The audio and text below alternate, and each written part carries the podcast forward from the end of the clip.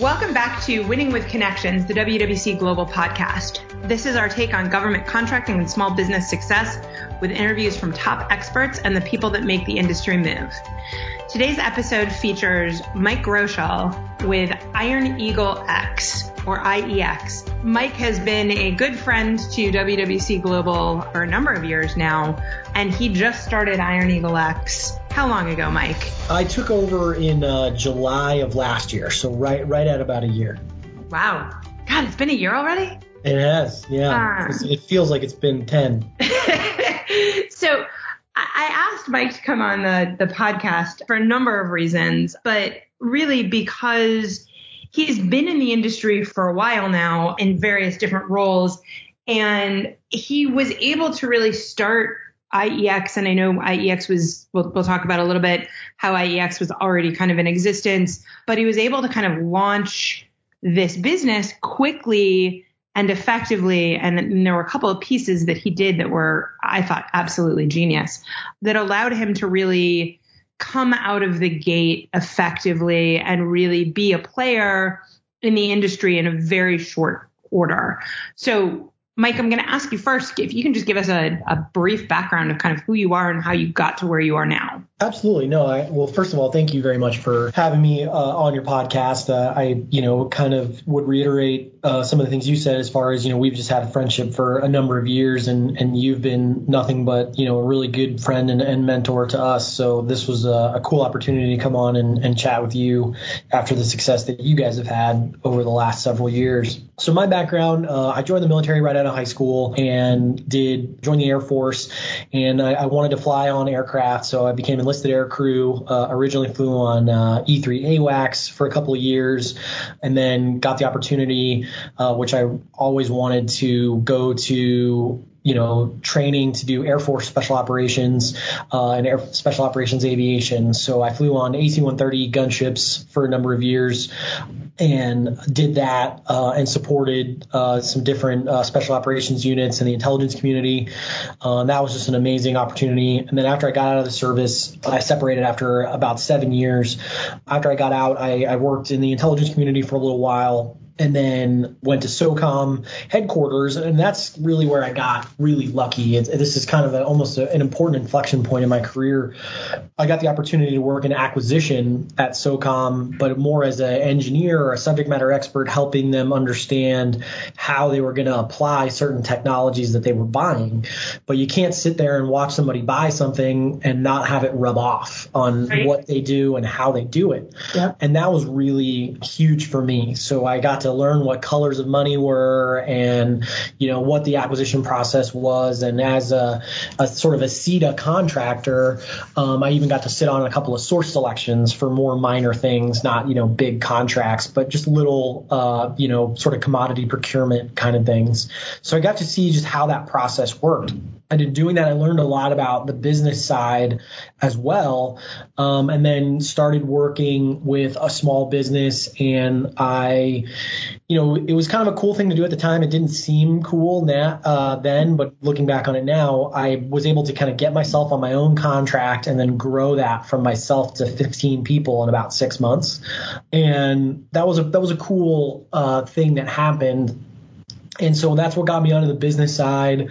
And then eventually went to my last company and we grew that from uh, when I joined there, they were a very small business. They had maybe 30 people. And then we grew it to well over 200 people in about five years. And then with Iron Eagle X, I just had a really great opportunity where there was a company that was in a transition that had been around for a couple years, had all the bones of what you would need to run a defense contracting company, a facility clearance, you know, uh, an, accounting system, mm-hmm. uh, you know, just a lot of that. And so I was able to work out a deal to acquire it, which from a business school perspective, what I did was really a leveraged buyout. Um, I bought the debt for the company in a renegotiation and then ended up, uh, you know, controlling all the shares. But it was really a cool opportunity um, that we can get into later. But and that's actually a very cool story. But yeah, so I got the chance to really see obviously what things were like to be in the service, then do a few different things in the contractor space, in the technology side, and building technology and applying it for the government. And then I got to help them buy technology, and all seeing all three sides of that yeah. really gave me a unique perspective that really lent itself to you know getting into running my own company. Um, and then you know i just got a lot of experience on all the things that you you do in our world from pricing to writing proposals to hr you know across the board. And and that's how i ended up here. I, so what i think and I, I use you all the time by the way I, I never tell you that i think you're really smart because you know that would give you a bigger head than you already have, and I never that. We, I, for those who are listening, Mike and I call ourselves like little brother, big sister, and we have a a, a relationship like that. So I'm never going to give him kudos to his face, but now I am, and publicly.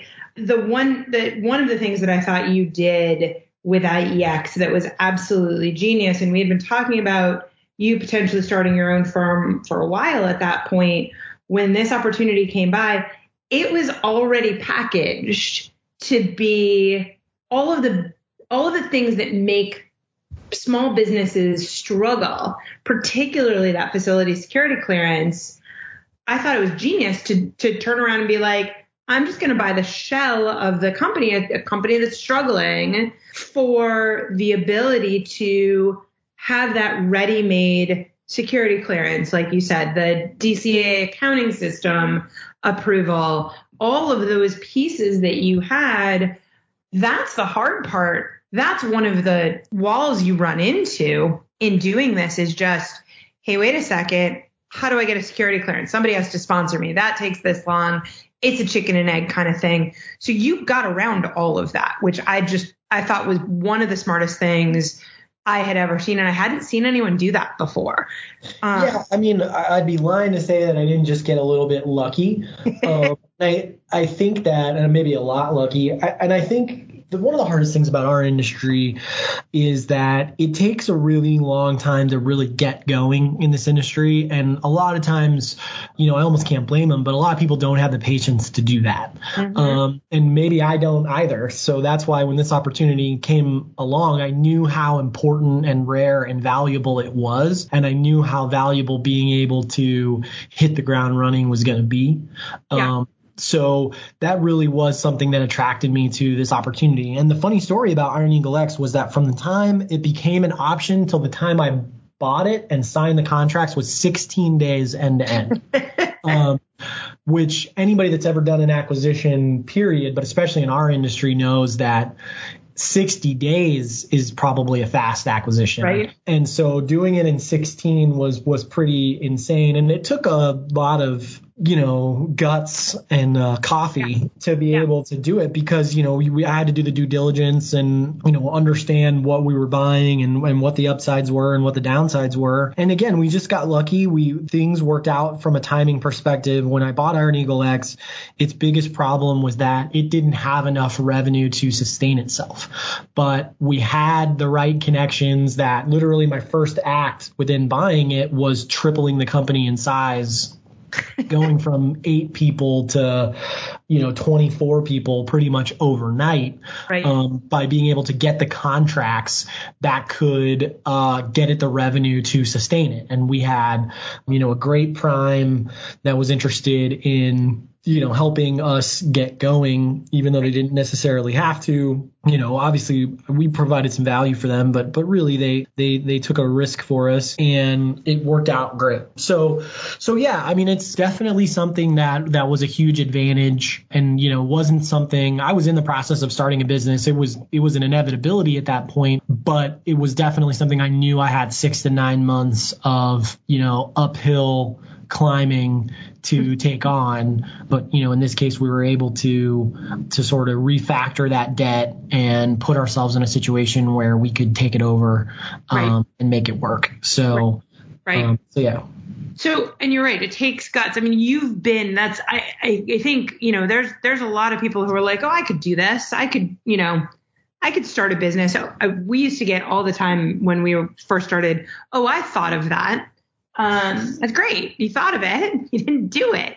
And it does take a whole lot of guts. You've been in the employee seat in government contracting. You've been in kind of a partner stake in it. And then inevitably, or, you know, you've been in a senior leadership, I should say, stake in it. And then now in an ownership level in it. Differences between all of those different places? Yeah, so uh, it, it, there definitely are. I, I, think I always sort of jokingly say that to do this, you got to have two main skills: uh, paranoia and stupidity. Uh-huh. And and what it really comes down to is that like you have to believe frankly that nothing you ever do is good enough that you that there's a way to get better and that you have to continually just keep pushing forward but then you got to be dumb enough to do keep going anyway um, to know that like well i did the best i could and the best i could is probably better than the average therefore i'm going to stand out just enough that i think i should just turn in my homework. I, I think that last one you know is probably the most important right? There's lots of people who have a great work ethic out there but they don't they're almost such perfectionists that they're not willing to turn it in yeah. when it's not 100% complete. And so much of this world is learning to turn in your homework when you really didn't do all of it. Yeah. And so, and that's hard to do. I mean, like it, we're not raised that way. You're not taught that way in school. That's no professional job that you have prior to being an entrepreneur encourages that whatsoever. So learning to rewire yourself to say, well, I'm just just as good as that guy is is really the key. And so I, I think that's a big that was a big one for me. And then, you know, I, I had some some good learning experiences, right? I had tr- thought about starting businesses previously and you know had some people that didn't live up to their promises early on in my career. And then as i you know was in ownership and and senior executive in my last company you know i saw the benefits and challenges of partnerships and you know how to balance the priorities of multiple people. And then when we sort of wrapped that up and started something new it was really back to what was the vision for this new organization that I wanted to run and what would that look like. So I think that's the big thing. I mean, I always tell people you have to start with the end in mind. Yes. You really have to know what success looks like.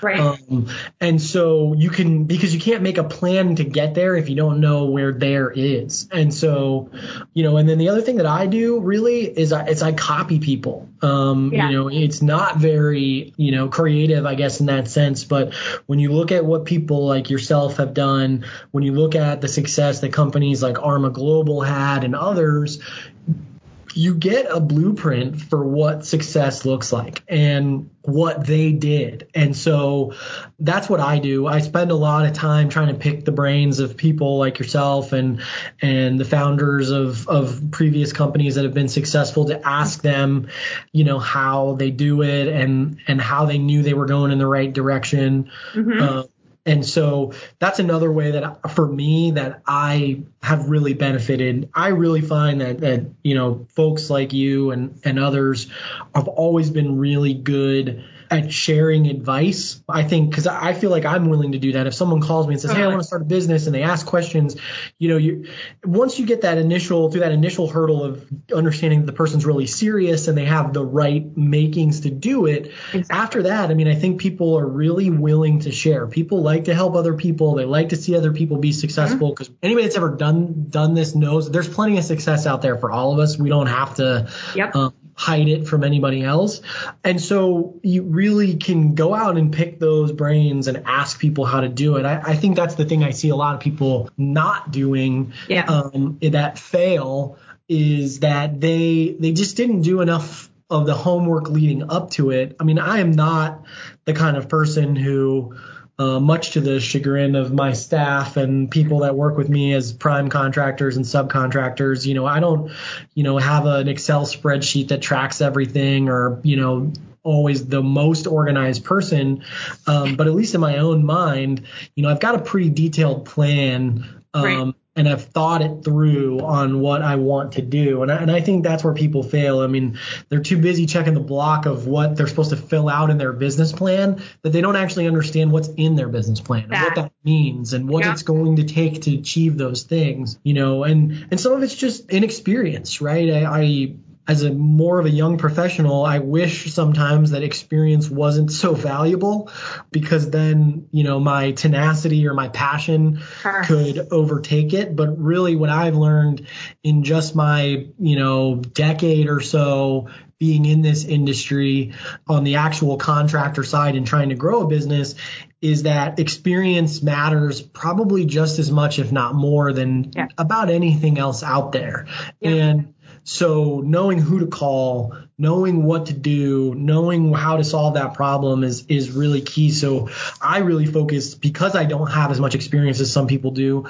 I really focus on surrounding myself with as many experienced people as I can find. You know, whether it's somebody who's maybe only a half an inch wide, but they're 10 miles deep in that particular area, right. or people that have that real breadth.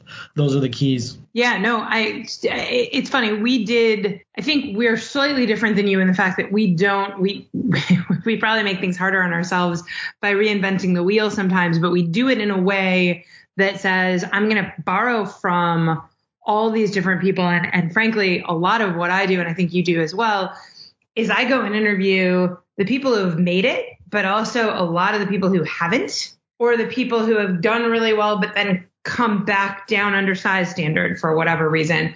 The people who did really, really well under the 8A program, but then failed after they kind of came out of the 8A program.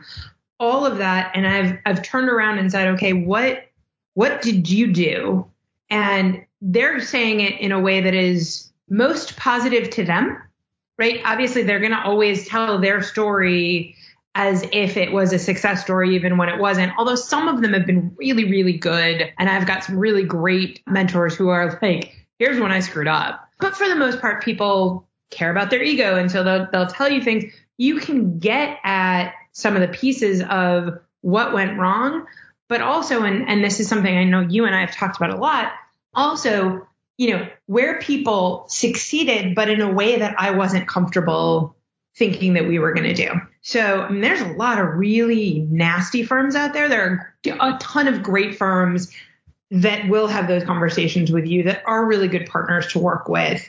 But then there are some that are terrible and they do really well. And, and we've had this conversation as well before where it's, you know, I'm really mad about the fact that so and so over here who does things the wrong way and cheats every time and does this kind of stuff and that kind of stuff is doing really well. But in the end, that's that's who you have to be as a as a leader. That's who you have to be as an entrepreneur, as a business owner is I'd rather forego revenue than do things the wrong way. Right. And so there's there's some of that balance there too, I think. No, I think you're right. And I think it just comes down to people, right? Like I've seen people that in one stage were great and then unfortunately transformed into the wrong kind of person over a period of time. You know, I think people's priorities change, their their view of, you know, what success is to them changes, right? It changes from I want to build this great company that's thousands of employees where everyone's satisfied to I want to get $10 million in my bank account so I can retire. Right. Always 10 million, by the way. Everyone I talk to, that's the number. I don't know. I think that's uh, that round number that feels like uh, you, have got a good chance you're not going to waste it all. Exactly. I just every single person I talked to, and it was funny. I talked to somebody the other day who had sold his business, and you know he was like, "When are you selling?" I'm like, "I'm not. You know, we're not selling anytime soon." Because I'm having too much fun doing this and, and when we're still enjoying what we're doing. But he goes, let me guess, 10 million. Yeah, why does everyone say 10 million? But I don't know. I, well, I'd be, I'm, I, that's not my number. My number's uh, got probably got another zero behind it. But um, it's so I love you, and yet want to smack you half the time because, and you'll get there because you're you. Uh, this is why I call you my little brother. well, I mean, and you know, and hopefully we will, right? I think right. part of it is you got you have to set goals, you yes. know, kind of back to the good to great, you know, big hairy audacious goal sort yes. of scenario. I think you got to set goals that are that high you know, just to just to keep yourself locked in and focused. Plus, for me, I, am kind of like you. I love this. So if I set a goal of 10 million, you know, I probably would be there sooner than later, and then then what, right? right. And then it, it, I don't want to get there so fast and then be like, oh well, my goal was this, so do I have to sell now? And so for me, it's it's about no, I want to get to this number that I may never get to, because that's what's going to keep me hungry. You know, for me, I've always been you know, definitely to my detriment at times, you know, talking to Lauren, my therapist here. I, I, I have, it has been to my detriment at times that I set very tough goals for myself and I push myself very hard not only to meet them but to exceed them right yeah. so when I originally took over um, at Transvoyant the company I worked at a couple companies ago and I was 25 or 26 and I knew nothing about defense contracting other than that you could get them right. and and I had this thing in my contract where I would get $10,000 every time I added a million dollars in revenue to the company. And I remember my boss at the time telling me how hard that was going to be to just, you know, fall out of bed and just add a million dollars in revenue, um, of profitable revenue. And and then he was, and I said, and I was like, I'm going to do it in the first year. And he said, he was like, I will be so proud of you if you can do that. I just don't think you're going to do it. And that just lit a fire in me. And I did it in five and a half months. And so for me, that's what I want. And I knew all along that I was going to demolish that goal. Like, and. But yep. truthfully, like looking back in hindsight, he was right. Like what I did was not an easy thing to do. But I think part of being successful as an entrepreneur is not don't look down. You're on a tightrope. Like don't look down. Like you just gotta go and be like, all right, I can do it. And you know, I learned a long time ago. I play this game in my own head, and it's apparently very popular in a lot of like business coaches and sort of you know more like therapeutic circles where it's it's called what's the worst that could happen. Yes. And i do that all the time where I, my mind works like a giant risk matrix. And yep. so i'm constantly like well if i get this wrong what's the worst that can happen? And if the, what's the worst that can happen is i submitted a bad proposal and the government doesn't pick me well okay well that doesn't really sound that bad. And so and you know for me a lot of times I can be very passionate and be very, you know, sort of ardent in my positions. And so, you know, I, a lot of times I have to ask myself when I go in to talk to a potential customer or talk to a teaming partner, you know, I, what's going to happen if I, you know, come on too strong about what we have to do. And, and, most of the time, I just, you know, I, I just jump off and, and make the leap anyway because I just hope that I come across as someone who is genuine and really cares. And one of the more proud things that people have told me about myself, and I know there are some people that wouldn't want this reputation, but most people say that I, I'm almost to my own detriment very honest all the time, right? It, you never have to go far to figure out what Mike is thinking because if you ask him, he'll tell you. Um, that is true. And, but you know, and and while I do respect that there are drawbacks to that, at the same time, what I do like about it is that I don't think that anyone who really gets a chance to know me would ever say that I'm I'm really playing games with stuff. I'll be very clear about this is what I want, this is what I'm willing to give, yep. this is where I think we should go. And if people don't like it, I give them a very early opportunity to opt out. What hurts me a lot of times is that people will be unfortunately dishonest and take advantage of that and tell me that they will deliver on their end of the bargain and then not. And you know, we all face that, right? And that gets back to your point about there are some businesses out there that just don't do it the right way. But look, I mean, in a trillion dollar defense industry, there's plenty of opportunity out there. And I feel confident that I have the ability to beat them, you know, again, right? It's not the only game. It's not the only time we're going to get in the arena. So uh, I'll I'll take my chances and and and go for it. Yeah, and and you learn fairly quickly who are the good players and who aren't the good players. And at some point, you know, early on, you have to play with whomever is willing to, you know, whoever's willing to dance with you, put on your dance card. But at some point you get big enough and you get substantial enough that you get to start picking who you're going to play with, both on the big side and on the small side. And that's why, I mean, you and I end up doing a whole lot of deals together, a whole lot of proposals, a whole lot of kind of capture together with a couple of other firms that we consistently all kind of know, okay, wait a second. If I need this capability, I'm going to this firm because I just know exactly what I'm going to get and I don't have to fight and I don't have to watch my back and I don't have to worry about things.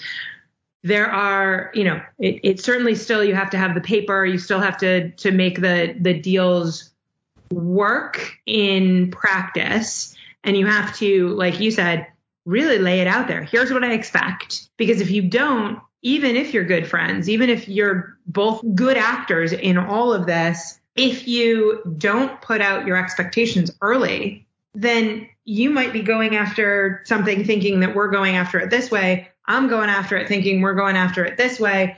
And then there's a disconnect and it's neither one's fault. So putting that out there, laying it out there, getting it on paper in particular is really critical, not only when you don't trust someone or don't know if you can trust someone, but even when you do trust someone, just to get you guys on the same page. Absolutely, and I, and you have to have that dialogue. But I, I still do believe that you know, it unfortunately or fortunately, depending on how you look at it, it's, it all comes down to the people, right? Yeah. I mean, I've I've been in situations where companies didn't have to do the right thing and did, and I've been in situations where they were legally compelled to do the right thing and they still tried to do the wrong thing. Uh, I just had that this week. so, yeah, I mean, and we all have, and so you know, I think it just depends on again what what does success look like for you and I, you know, right or wrong, and but it's probably one of the things that bonds us together. Right. We are more interested in certain big picture things than some people, right? Some people run a business in this industry because they want to enrich themselves and yep that is literally their primary concern. And and frankly, I'm not here to judge them for that whatsoever. It's yeah. just important for someone like ourselves to realize that that's what that person's in it for and make smart decisions with them based off of that. Other people are in this industry because they love national security. Other people are in, in this industry because they love policy. Uh, other people are in it, you know, for a myriad of reasons. Mm-hmm. And so I think that, and by the way, and this is really what I've seen, for some people, those reasons change. And so they do it for 10 years. And for the first 10 years, it's for the reason X. And then the next 10 years is for reason Y. Yeah. And so, you know, again, I think that that's fine.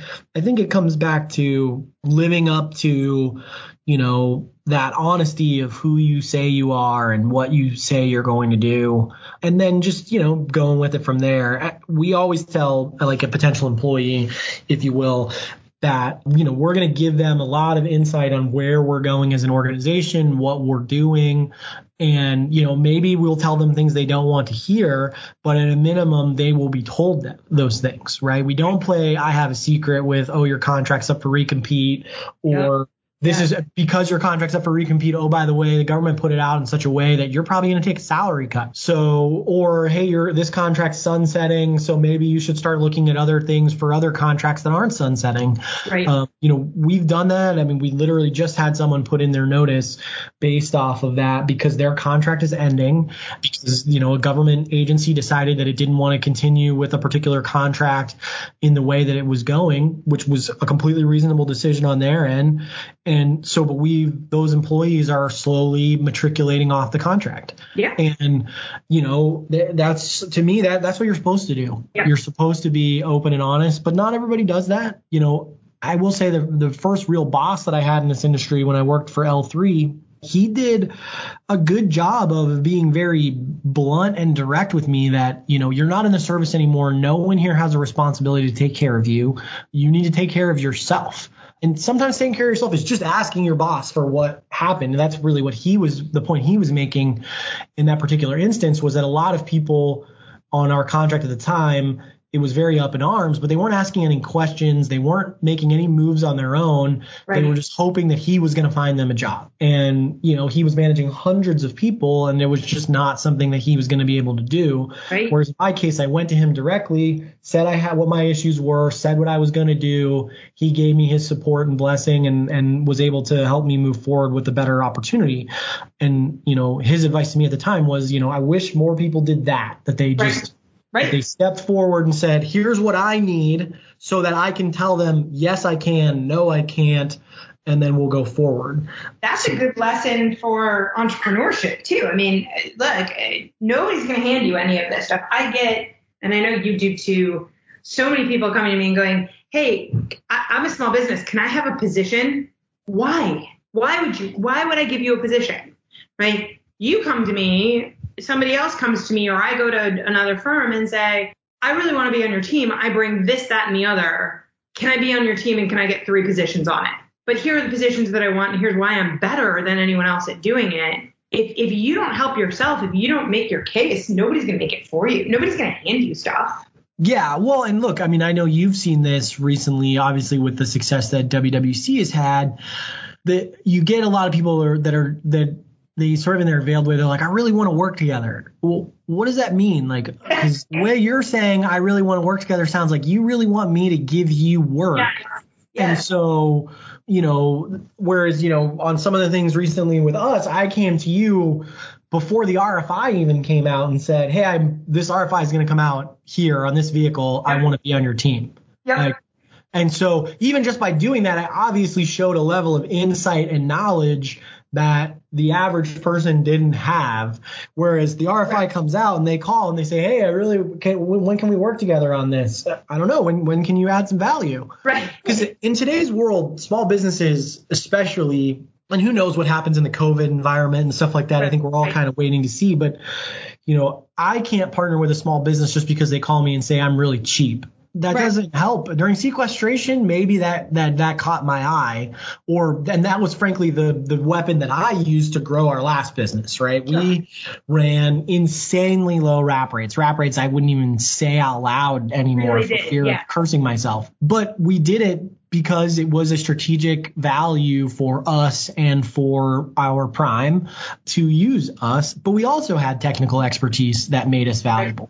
So, um, you know, I think that a lot of times as a small, people forget that just being small a lot of times isn't enough Right. and just being cheap really isn't enough. You you really got to be more than that.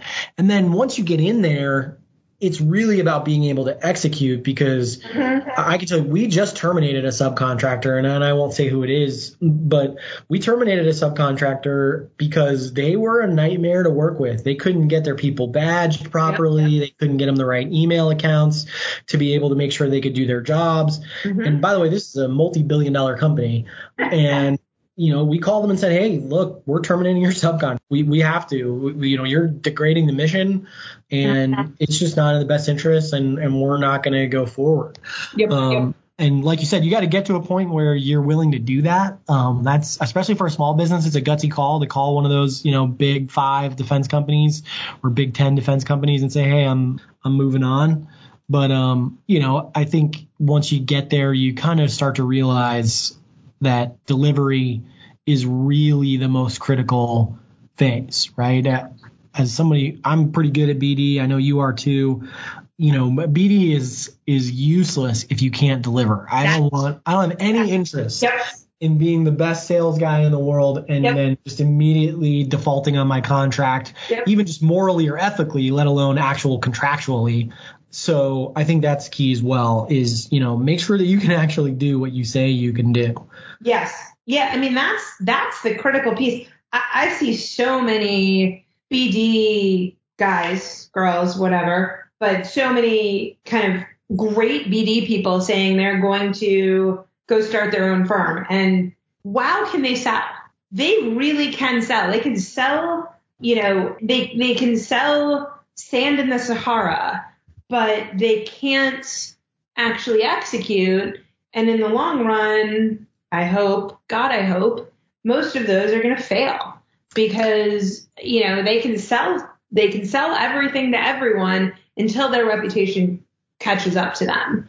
Yeah, um, I mean, there are some that get away with it. I mean, the the biggest thing that happens with that, and you know, it, for the odd government person that happens to be listening to this, is unfortunately what the government views as a successful contractor is not what we view as successful Yeah. contractors.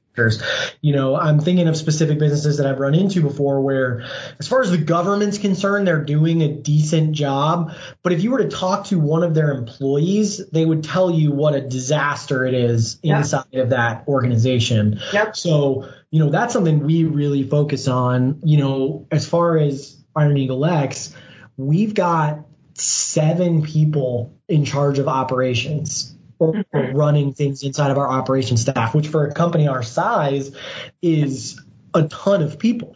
And the reason why we have multiple people in our accounting department, multiple people with PM experience, you know, multiple people with, you know, more types of contractual finance background is because for me, I can go out and sell ice to Eskimos, but I can't, I can't run it I, or I, I, don't I don't feel right doing that if I if we can't run the contract properly. Absolutely. And so you know, unfortunately, sometimes those companies do tend to do well, and if if one of them happens to be an 8A, they tend to to do even better. Yeah. But you know, what you see with those companies though is exactly what you mentioned is they are the types of companies that fall back down below uh, the size standard once they uh, lose that advantage, right? Because 8A is an amazing program in the sense of it allows you to create a lot of contribution margin for your business to be able to set up an infrastructure to run a business. Yep. Um, not everyone is prepared to make that leap from I'm a really successful small business to I'm a successful medium sized business that now doesn't have any advantages. Yep. Um, I'm terrified that. I look, we're in the, we're right in the in the thick of that. We're com- coming out of size status. It is the scariest place to be, but it is a much more terrifying place to be if you don't have that infrastructure, if you don't have that execution reputation because they don't have the easy button to get you through 8A or, uh, or some other direct award program or some other vehicle that they can use. Now you have to compete. Well, and in today's world, with the world of you know contract vehicles, it's hard to compete mm-hmm. in that transition because you you know if if the government is dead set on putting everything out on Alliant and Oasis, large or small, yep you know, what happens when you're caught in the middle between the two and you're not big enough to win one of the large ones, but you're not, you're too, you're too big to be able to, you know, keep your small one. Right. I think that's really the challenge for us and, you know, IEX you know, we've taken a much different tactic. So my my last business, we were much more like your business, right? We were a small business that um, that won some different strategic contract vehicles and was very much working to be wildly successful on those vehicles and outgrow our size status mm-hmm. so that we could then go and maybe do some joint ventures and then use joint ventures to try to leap into the large business sure. With IEX, we've taken much more of the path of, frankly, Arma Global um, by legitimately studying them at a very, very, you know, nascent level. And we are at, we've already successfully, well, hopefully successfully, but at least through the first stage, bid on a full and open contract. Um, in yeah. fact, we have one full and open prime contract right now. Yep. Um, and it's a smaller one, but we're hopefully going to win a much larger one, you know, in the nine figure realm here pretty soon. And it was by targeting these larger IDIQs that are come out in very small pockets and you have to be very you it's like I don't know like truffle hunting. You got to really be looking for them to know that they're there and then you have to do enough of the capture and really understand that process to know that contract right there that is full and open even though I'm small I can win that contract. Yeah. And that's tough to do. And I mean, I think you and I both know this, and you know this just doing it from one business where you've just been continually successful over a period of time. I know this from doing it in a few different businesses. There is a lot that you don't know a lot of times when you start your own business. Oh, there's still a lot I don't know. yeah, absolutely. And so it's learning those things yeah. you don't know that is really what separates you. I mean, the amount of information, I, I will say this, the amount of information I've learned in the last year yeah, yeah. Dwarfs the amount of information that I learned in the five years prior to it. Yeah. Um, And that's not to say that I didn't learn a ton of information in that previous five years or that I'm not grateful to all of the mentors and people that helped me learn it, because that's certainly not true. But that's just a, a snapshot of the amount of learning you have to do to be able to be successful in this yep. world. You have to continually learn at a you know logarithmically increasing level more information about how to be successful, how to price, how to manage things, how to get audited, how to, you know, the one thing that is really cool for IEX is we actually have GAAP audited financials, which for a company our size is yeah. heard of. Right. But the reason why we're doing that is because our long-term strategy of you know either taking investment or going through an acquisition is going to require that our books be yep. absolutely pristine, right? And then they have to be managed to a certain standard. And I want to be able to tell anyone who comes in to to work with us in that way we have got it from back from the inception of the business. We have been executing to this level of accounting standard. Yep. That's why yep. we have three people in our accounting department. Yeah, um, no, absolutely. And it's it really is different if you're playing at different levels. And and like you said before, you have to know what level you want to play at. You have to know. Yep. We didn't. I mean, we never actually thought we were going to get to this size. We never looked at doing that but we always had the mind that if we did do that, we had to be ready. So even if you don't think you're going to get there, preparing for there makes sense if, if there's any thought that you might get there. Yeah, and like I said, a lot of those things that I learned about doing that, I learned in the last year. These, yeah. There were things that I had never even considered because. Yeah. You know, we were a successful small business previously, and and we had written lots of, you know, to use the government grading term, exceptional proposals, and right. we knew how to price. I mean, I really thought, to be really honest, I really thought I knew what I was doing. And then the last year, I learned how much I didn't have any idea what I was doing. It is and, amazing, but you'll you're going to learn more next year by far than you learned this year, and the year after that, and the year after that. As you get bigger and bigger, it is remarkable. I, I look back and funny enough, I'll, I'll, go back into my emails for, you know, go search for a proposal that I, you know, I want to see what we, what we said on the email to so and so before we got the thing in. So I'll go back and look in, you know, four or five years prior uh, in my emails and I'll start because I'm crazy, uh, looking around at all the emails around it just because I get sucked into it. And it reminds me of the problems we had five, ten years ago. And I'm like, why was that such a, I remember that. I remember that being so hard to deal with. And I look back and I'm like, why was that so hard to deal with? Well, it was hard to deal with at the time because we didn't know what we were doing in that respect. And then we learned that. So that becomes not hard anymore. Now yeah, the next level is hard and the next Absolutely. level after that. And so, you know, as you grow, it just gets harder and harder and you learn more and more. And the stuff you learned is still there it's just not hard anymore because you've already learned it. Yeah, well, and you also learn that at least I've had this lesson at least two or three times. You learn that there were, you were a lot of times you were prioritizing a lot of the wrong things. Like oh my you God. thought certain things were really important and you were riding the staff as hard as you could about that thing. And then in hindsight, you were like, that was useless. This one thing over here that I barely paid attention to was the most important thing.